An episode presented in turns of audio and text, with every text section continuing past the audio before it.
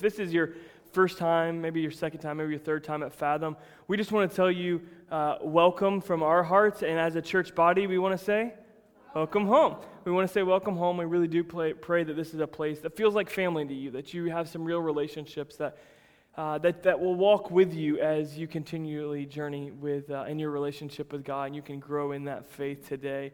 Last week, we got started on a new chapter of our journey uh, called the ABCs of Financial Freedom, and we're really digging into this idea that God doesn't want us just free in some kind of atmospheric, super spiritual idea of freedom, where, but He also, He really wants it in just the deepest parts of our practical life. And the things that are spiritual are really practical, and the things that are practical are really spiritual.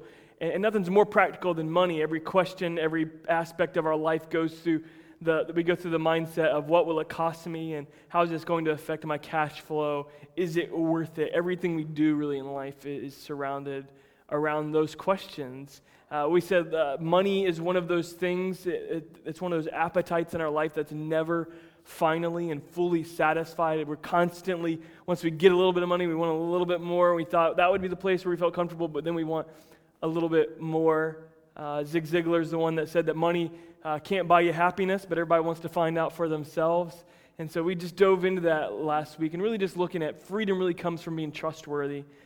And we're not counted trustworthy unless we really know what it means to be obedient. So we really talked about obedience last week. It was good. Let me tell you a little story. Uh, years ago, um, many moons ago, uh, when my wife and I, after we had started dating, we were dating for about a year and a half, and I, I popped the question. Of course, a couple months months before that, I had purchased a ring, and I did what most guys at my stage of life in college do when they don't have money. They're living on about 50 bucks a month. How did I pay for that?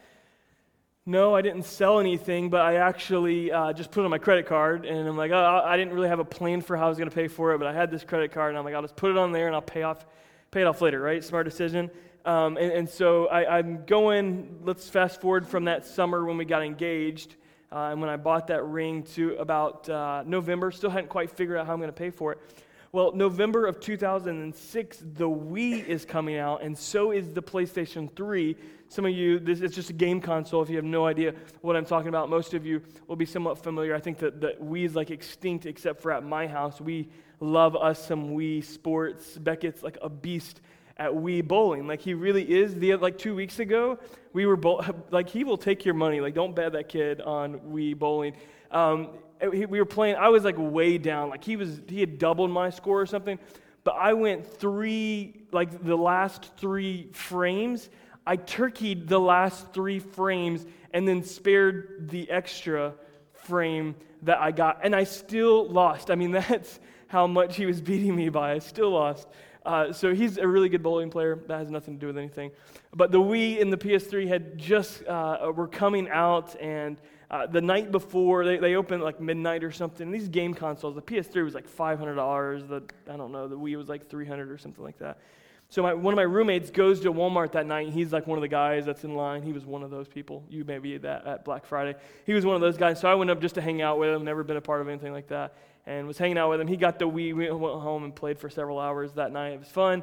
The next day rolls around and he's running around to the mall because he's this type of guy, just wants to see if any of them are left because the demand were so hot on them. They were bought, like retail, the PS3 was like $500. And they were, people would turn around and sell them online for double that. They were like selling for $1,000 online. This is like, you know, nine years ago or something. So anyway, he goes through GameStop and they just happen to have two PS3s. And of course, he walks in there and he's like, I'm getting one. He had just gotten a Wii the night before, but he's like, I'm getting one. And so he calls me and he's like, dude, there's two PS3s. Somebody didn't pick them up that pre ordered and they're selling them. I'm going to get one. Do you want the other one? And, and my eyes get really big and then they kind of go down because I'm like, oh, I'm poor. I don't have money for that. And, um, and but then my brain starts trying to figure this out. Like, he's like, oh, I'm not going to keep mine. He's like, I'm just going to turn around and sell it. We can make a great profit. I'm like, well, that's a, a super idea. Before I finish that story, um, let me just tell you that, again, my wife had graduated college. Uh, we were engaged at the time.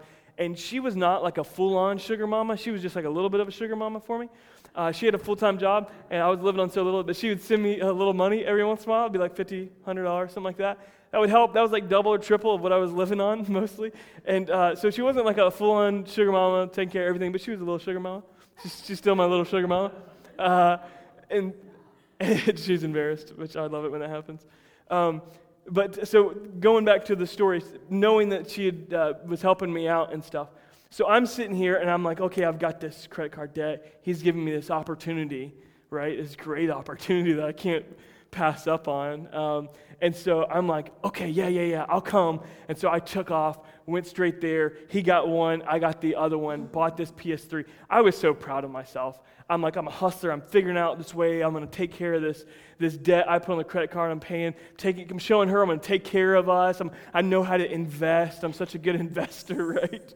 And uh, so I thought this was going to go really well when I told her my great plan, right? And so I, I called her. I'm like, hey, babe, so um, I did something today. I bought something. She's like, Oh, you did? And so I proceeded to tell her what I'd done. I'd bought this 500. How did you pay for that? Oh, well, I put it on my credit card. So I, I, it was ugly for a, a, couple of minutes, actually, for a couple of days, but I'll, I'll just say that uh, I, I, went back home, and so I was trying to work out the eBay stuff that night, and I realized I wasn't a pro bidder or like a pro seller, so I had a three day waiting period, which, oh man, they were hot. Like they were selling for over $1,000 that first day. Three days, the prices were going down. So that was a long three days before my, my, uh, my auction uh, closed.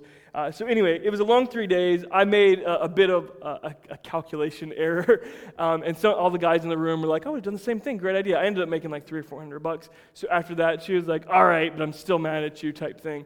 Um, all the guys in the room know exactly what I'm talking about. All the ladies probably, ex- uh, probably definitely side with Taryn. Like, how dare you? Because she's like, I've been sending you this money, and you're buying a stinking PS3. How dare you?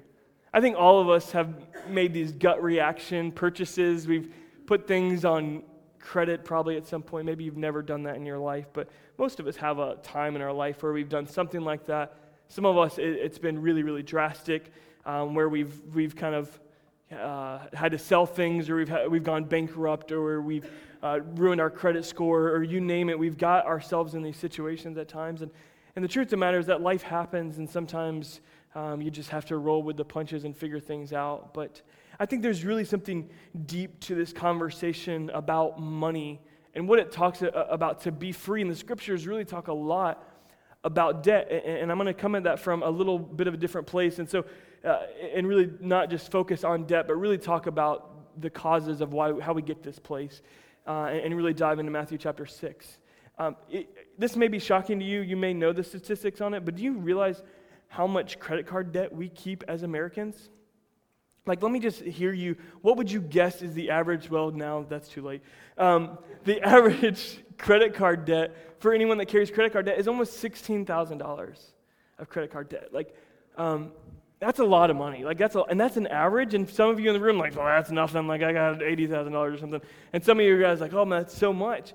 But it, you know, I think in just a general rule, that's a, a lot of money. Like, many families around the world live on so much less than that. Uh, families in Cambodia live on about $1,000 a year, uh, maybe $600 a year, some families.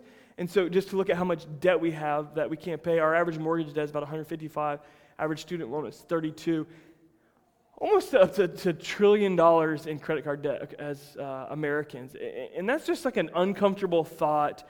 And there's good debt and there's bad debt. Everybody has differing thoughts on this. Like, you know, basically they'd say, some would say that you know, mortgages can be good debt because they can be paid off if you got a good deal on it and it's market price. Uh, and then other things like credit card debt and different things uh, uh, other than that could be bad debt. But we won't get onto that. I'm not a financial planner or a financial guru. What I am, though, is a preacher of the scriptures, and I want to dig into that and see what this says about us and, and see if we might find something deeper that would be a solution to the problems we find ourselves in, and really the slavery that we find ourselves in to being consumers. Um, I want you to think about life. I know none of you were alive 100 years ago, or maybe 130 years ago. None of you were alive then. And then I want you to just kind of picture what life was like then. I was just thinking about it yesterday. We live in such an interesting time. Like, just the innovation that takes place every year. I mean, they have these things that are 3D printers. Have you heard of these? It's insane. They're selling them in Sam's already. It's like you want something like you have this little plastic mold thing to make it in your house. Like within a few years, it'll be normal consumer stuff and not over a $1,000. It's just insane the world we live in, how quick things are progressing, and we're so consumer driven. But I want you to think about 100, 120, 130 years ago, what life looked like then. We were more farmers than we were consumers. We took care of and made and lived without. I mean, we think about um, some of you that grew up in, in earlier generations, you may be more familiar. Either you yourself or, or your, your parents grew up in a depression era. And, and we've adopted some of those things, but we've also hung on to some of these realities of what our generation's become. We used to be a farming world, and now we're much a consumer. And, and there's a deep, deep thing that's happened in there in our world that we don't even realize. And I want to begin to dig in there and see what the scriptures might speak to us. Because the farmer is free. He's not free from work because he still has to work and harvest crops, and he still has dry seasons and things that don't return. But the consumer is always slave to everyone else because they're not producing for themselves. And so we could go much further with that, but we won't. So I want to lean into a place that we really we tapped on last week when we were talking about investing. We, we tapped on Matthew chapter 6 in the first few verses, and we'll, we're going to go past that. That's just going to be our setup um, for where we are this week. And this is Jesus' Sermon on the Mount. This is his first big sermon. He's coming up to bat and he's knocking a home run with about three big chapters of hard preaching uh, to a big crowd of people. And this is right smack dab in the middle of it. Don't store up for yourselves treasures on earth where moths and vermin, I told you how much I love that word last week, and where thieves break in and destroy or, and steal, but store up for yourselves treasures in heaven where moths and vermin do not destroy, and where thieves do not break in and steal. For where your treasure is, there your heart will be also. That's kind of just a bed of where we're kind of launching from last week. I think most of us in the room, like if we really begin to dig in, and, let me just give you kind of a, a, little bit of relief on this, because some of us wonder, like, how, how far does this go? Like, is because I, I, you know, have a house and I pay money on, on that, is my treasure now in my house because that's like my biggest bill? I think you've got to look at, at, at it as a whole um, and, and not just get into these kind of bite-sized kind of looks, but look at, at your life as a whole and, and really ask the Lord to reveal in your heart, like, what, where your heart's really at in things. Only He can reveal that. I can't judge that and, and, and know that. And this is really where I want to begin to lean into 22 through 34. Uh, the eye is the lamp of the body. If your eyes are healthy, your whole body will be full of light. But if your eyes are unhealthy, your whole body will be full of darkness. If then the light within you is darkness, how great is that darkness? No one can serve two masters. Either you'll hate the one and love the other, or you'll be devoted to the one and despise the other. You can't serve both God and money. Okay, we were just talking about eyes, and now we're all of a sudden talking about money again. We were talking about treasures and vermin, and now we're talking uh, about eyes and the lamp of the body. What's that mean in, in where we're at today? I think that's really where it's at. That, that's been a big difference is that we have, there's a problem with our, our eyes. And in their culture, they had grown up knowing about Plato and Plutarch and their teachings, uh, some, all of you will be familiar with the term evil eye. Well, Plato and Plutarch taught this thing known as the evil eye that when someone went blind, it was because of something in their heart that had made some kind of darkness, and it was this window to the soul. They said just as like a body odor can like send a bad message to those people around you or bad breath can like give negative reactions to you, the same thing with your eyes that an evil eye or a, a look that someone gives you in your eye could transmit a disease that could spread far faster than any other communicable disease that we know about. Immediately, you've thought about someone's giving you the evil eye, and immediately it makes this reaction. Like they transfer that disease, that negative attitude to themselves. And so, really, he was just getting into this idea of the power of the eye. They understood this because of these teachings. And that's really what this is saying is that the eyes are incredibly powerful. So, I think really one of the big things that we've misconstrued when it comes to our money is we there's a bad, bad misconception and confusion between need and want. And we don't even realize how bad we confuse this. And I think there's some causes and effects that I, I, I want to look at today. And I, I think it really starts with our affluence. Like, even the poorest among us in this room and in this city are rich in, by world standards, by global standards, that we're in the top 95% of richest people in the world. So, if you feel poor in this place, let me just tell you, you're in the top 5% of richest people in the world. And so, like, yeah, I feel a little better about myself. Uh, you, even if, if you feel poor, if you feel in debt, like, we're still among the most affluent people in the world. And so, I think that's one of the key causes. I mean, but that's what every generation wants. I want to be able to hand something, I want my kids to have more than what I had. Anybody that's a parent in the room, you want your kids to have more than what you had? Um, I think every family wants that. I, I want to give more to my kids than what I had. I want to make a better life for them than what I had. And, and that's kind of kept going. And, and I'm not saying that's a, a, bad thing. I think there's actually biblical um, kind of precept to, to launch that type of idea. But I also want us to understand that if the things that follow affluence as far as causes uh, are not in place, then, then this becomes a, a major deal because we confuse need and want. And there's this sense of entitlement. There's a sense of entitlement. I've always had a, like my, my son, he's, he's one years old, and he, he's growing up with a smartphone in his hand. And everybody he sees has a smartphone in their hand. Therefore, my son's going to grow up with this sense of entitlement that I'm, I, am i am entitled to a smartphone because, yeah, everyone has one, and I can't live without them. It's a need for me in my life. I, I'm entitled to have that. Or maybe you've grown up eating at high end restaurants and high end grocers, and, and, and, we have this sense of entitlement that, you know, for, especially for those of you that are, are in a younger generation, there's a sense of entitlement that I can have everything that mom and dad had. And it's just not true. It, it, that's what influence, uh, affluence brings us. There's some, some deep co- uh, effects to that. I, I, think the second cause that, that we have to look into that comes out of that is really a lack of discipline. It's, it's a lack of discipline financially. Because the effects of, of a lack of discipline is that we can't take no for an answer. We, and we don't know how to say no to ourselves. In fact, we just don't, not, not that we just don't know how to say no to ourselves, but we, we don't know what it is to go without. Like, when's the last time you, I mean, every single day, like, I, I become like my father um, in a lot of ways because we're like very programmed on our meal schedule. Like, when it's like 10:30, my dad's like, "What are we eating for lunch?" Uh, and I'm a little bit turning into that because uh, I wake up super early and I yeah, eat early and then I'm hungry early. Mean, it's just kind of things that go. But when's the last time we went without? Or like we were really hungry, like not just like, oh, I, I need to eat because I'm programmed, but no, like I'm, I'm starving. We went without. Chances are it's probably been a while, even if it's been more recent. That's a, a real question for people all over the world. And, and we don't, this lack of discipline because of our affluence. I mean, again, the, I want to give more to my kids than what uh, my, my parents did. Really, a lot of things we're passing down is less discipline than what our parents passed down because they, they taught and, and the discipline from generation to generation has just gotten smaller and smaller and smaller. But with this affluence, it rolls into lack of discipline, and it's impacting every area of our life. I didn't know how to say no to buying the PS3, even though I had a great investment opportunity. Um, what's that for you? Like, what is that that you can't say no to, that you just don't tell yourself no?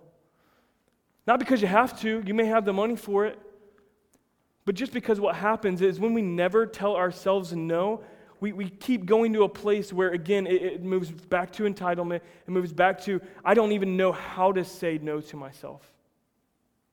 And I think that's why uh, short term missions is such a powerful thing, not only because you can plant seeds and water seeds all over the world, but I think you begin to see people who go without, and we have a clearer understanding. Our eyes become clearer of what need is and what want is, what need and want is. So it really starts with our eyes beginning to look at our world and understanding that we're rich. Like we are, like wherever you're at, you're, you're rich, but something comes with that. So, affluence, lack of discipline are some causes. I be, believe individualization, which is uh, what I would just call, we're the me generation, that we're really focused on ourselves.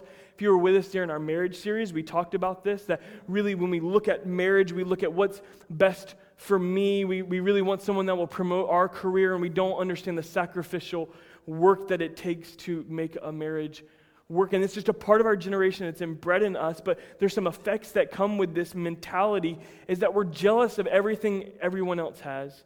We can't rejoice with anyone else, which the scripture teaches of. We're, we're, we want them to actually lose their job so it'll make us feel better about our job situation. We don't want them to get a raise. We don't want them to have nice things because we get jealous of them because we're only concerned with our own stuff. And it's just a deep, deep rooted sense of a pride. I mean, some of you will remember this in our early constitutional documents and things about self reliance, right? There's this idea of self reliance that comes, and we've mixed these things in with God and acted like it's a biblical thing. But what the scriptures teach us is not self reliance, but complete dependence on God. And our affluence and our lack of discipline and our lack of concern for what the scriptures say has, has made us put like the cross and the American flag on the same thing. And like that's just not always what the scriptures teach. And I'm like, not anti American. I'm American through and through. I'm about as white boy as it gets, raised in a little country town that grew strawberries. But I think we have to understand that this idea of self reliance is counter scriptural. Scriptures, I'm, not, I'm a very independent person. How many of you guys are independent people? Mm-hmm. There's a lot of us. Super independent, want to make my way, and I'm always, my first gut is I'm just going to go make it happen. But what, what, happens in that is there's just this bedrock of pride that we're always built on. And what we're going to see as we dig, dig into the rest of these scriptures is that that's really not who God's called us to be. And, and there's a lot that happens there. So I, I think the, the last cause, and this really will become the solution as we turn this around, is a lack of gratitude. Affluence isn't a bad thing. It's not a bad thing. God can use it in incredible ways. Um, God wants us to be blessed and taken care of. Uh, but like Paul said, he's like, I, I we always use that Philippians 4.13. We love that scripture. That's like everybody's favorite scripture. Tim Tebow's deal, I can do all things through Christ who strengthens me, but we never realize the context of that. Paul's talking about money. He's talking about money and, and being content with what he has. Just before that, he, he says, um, he says, I've, I've learned to live whether in plenty or in want, like where I needed stuff, where I, I had nothing, and where I, I've had a lot and all I could handle. I've learned to live in both ways and be content in all of those circumstances. And then he goes in to say, because of, through Christ I can do all things. And that's really the context of that scripture, but we like to use that to everything else. But really, this financial aspect is a big deal, and gratitude is a major solution for what the rest of this text is going to lead us to in talking about worry. Because the effects of a lack of gratitude is that we worry about our money. Like two thirds or more of, of Americans. I, I, I, actually quoted a statistic I'd seen that said one third of Americans for the past three to four generations have been um, are not happy with their financial situations. I heard a statistic this week that said two thirds of Americans are worried about their financial situation. They worry about finances. And I think it, what it really begins to dig into is, is worry, and I think gratitude is a major part of the solution. So, this next text, the next rest of it here in Matthew chapter 6, is going to begin to unfold this idea of worry. And maybe for just a minute, you just need to think about how much we worry about money, how much we worry about all kinds of things in our life, and just this consumer mentality, and really how much we are slaves. Uh, someone told me last week, and it was just really crazy to think about that, um, that Amazon is now shipping things closer to your house based on the things you bought before and your preferences because they know at some point you're going to buy them. Someone even told me at some point they're going to ship them to your house and be waiting for you, like, I didn't buy this. I, I find that hard to believe, but that maybe sometime they'll do that. But they're getting closer to you because they know they're going to wear us down at some point. We don't realize how much we're slaves to this consumer mentality. Let's continue in the text here.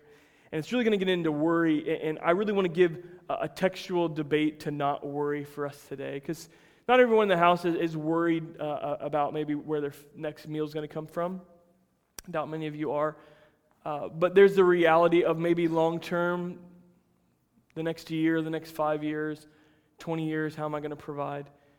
There's those worries there. Therefore, I, I tell you, don't worry about your life, what you're going to eat or drink, uh, for, uh, or about your body, uh, what you'll wear. Is not life more than food and the body more than clothes? Look at the birds of the air.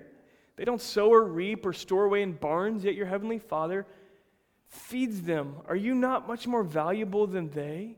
Can any one of you, by worrying, add a single hour to your life?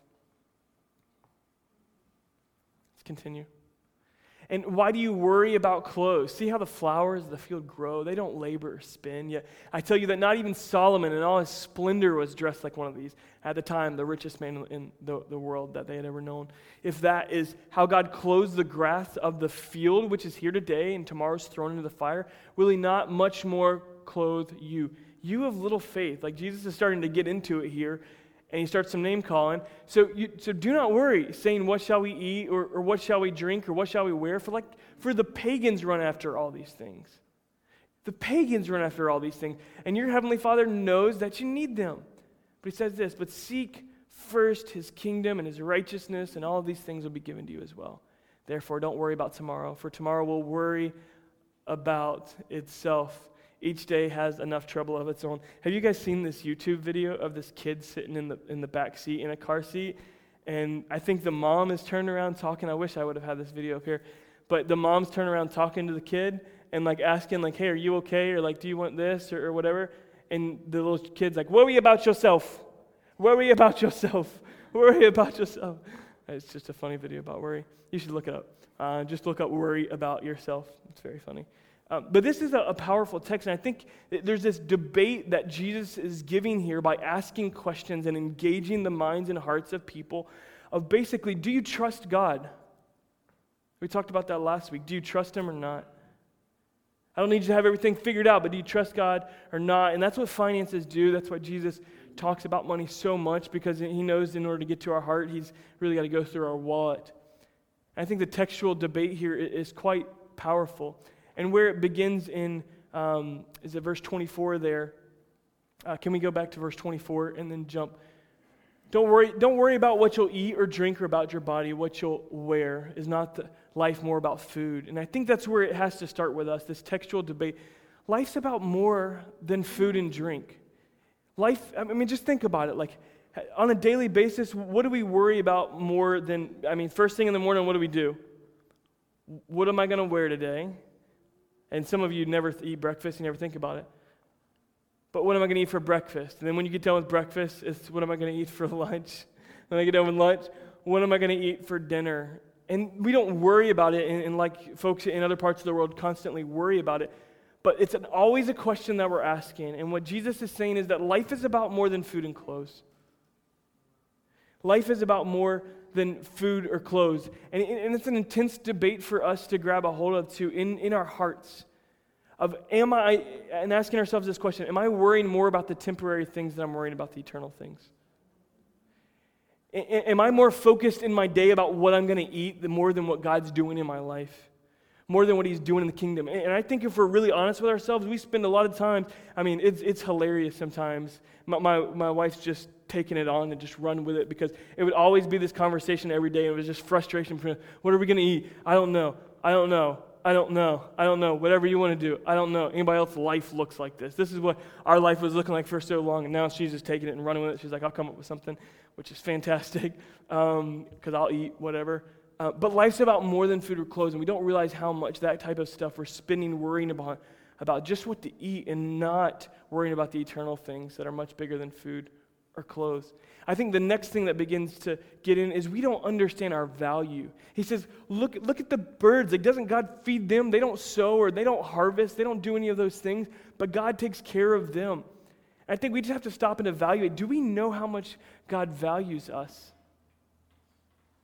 Worry is one of those things that just kind of takes control of us. It just takes control of us. And if we don't take a step back and really evaluate and ask ourselves the deepest spiritual questions, then I think that worry will control us. And I think this is a big one. Do we understand how much God values us? If, like, if He's taking care of animals that don't sow or reap in, in His this great cosmos of a world, don't you think He'll take care of us?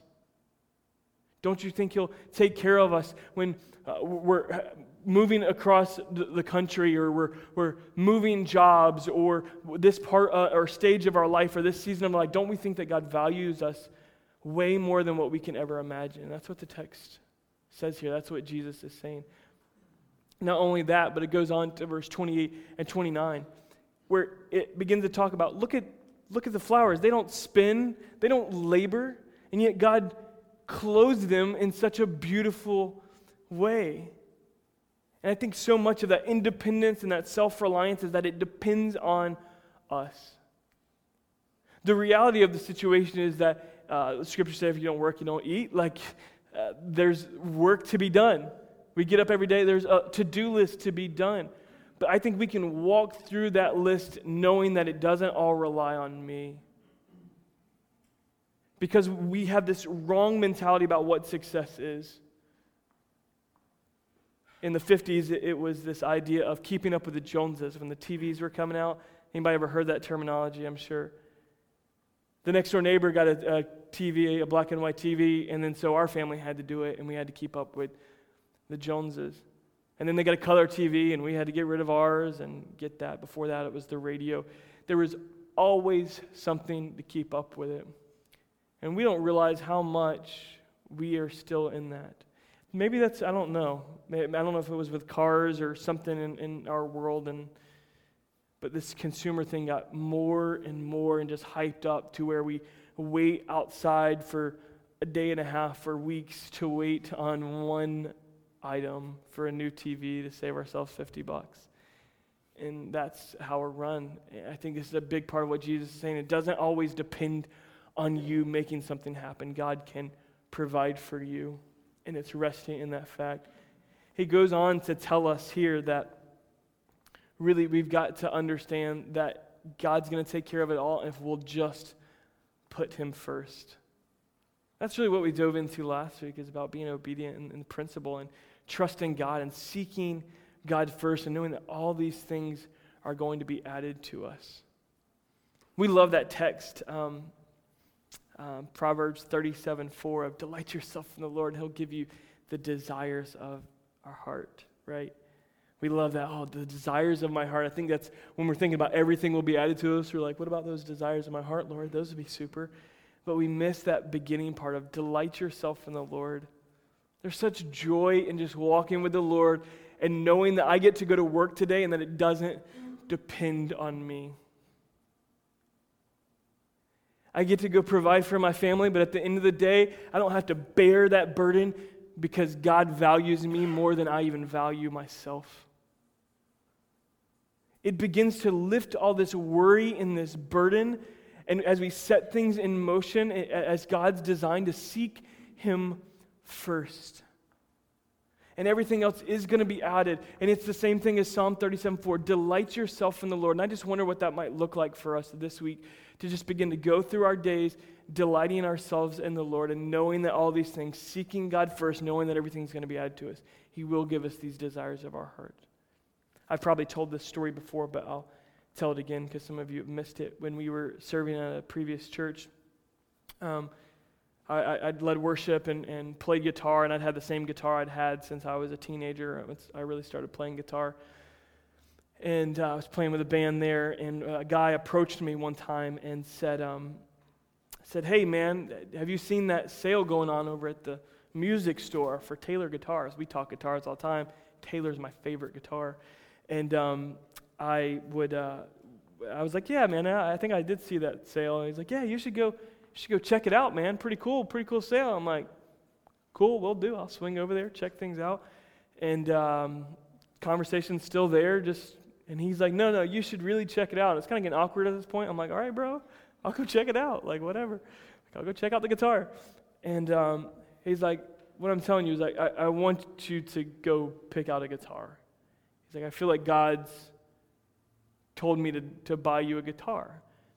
I was like, sweet, dude. I'm like, that's amazing. Like, never dreamed, desire of my heart to have a Taylor. Are they crazy expensive? Yes.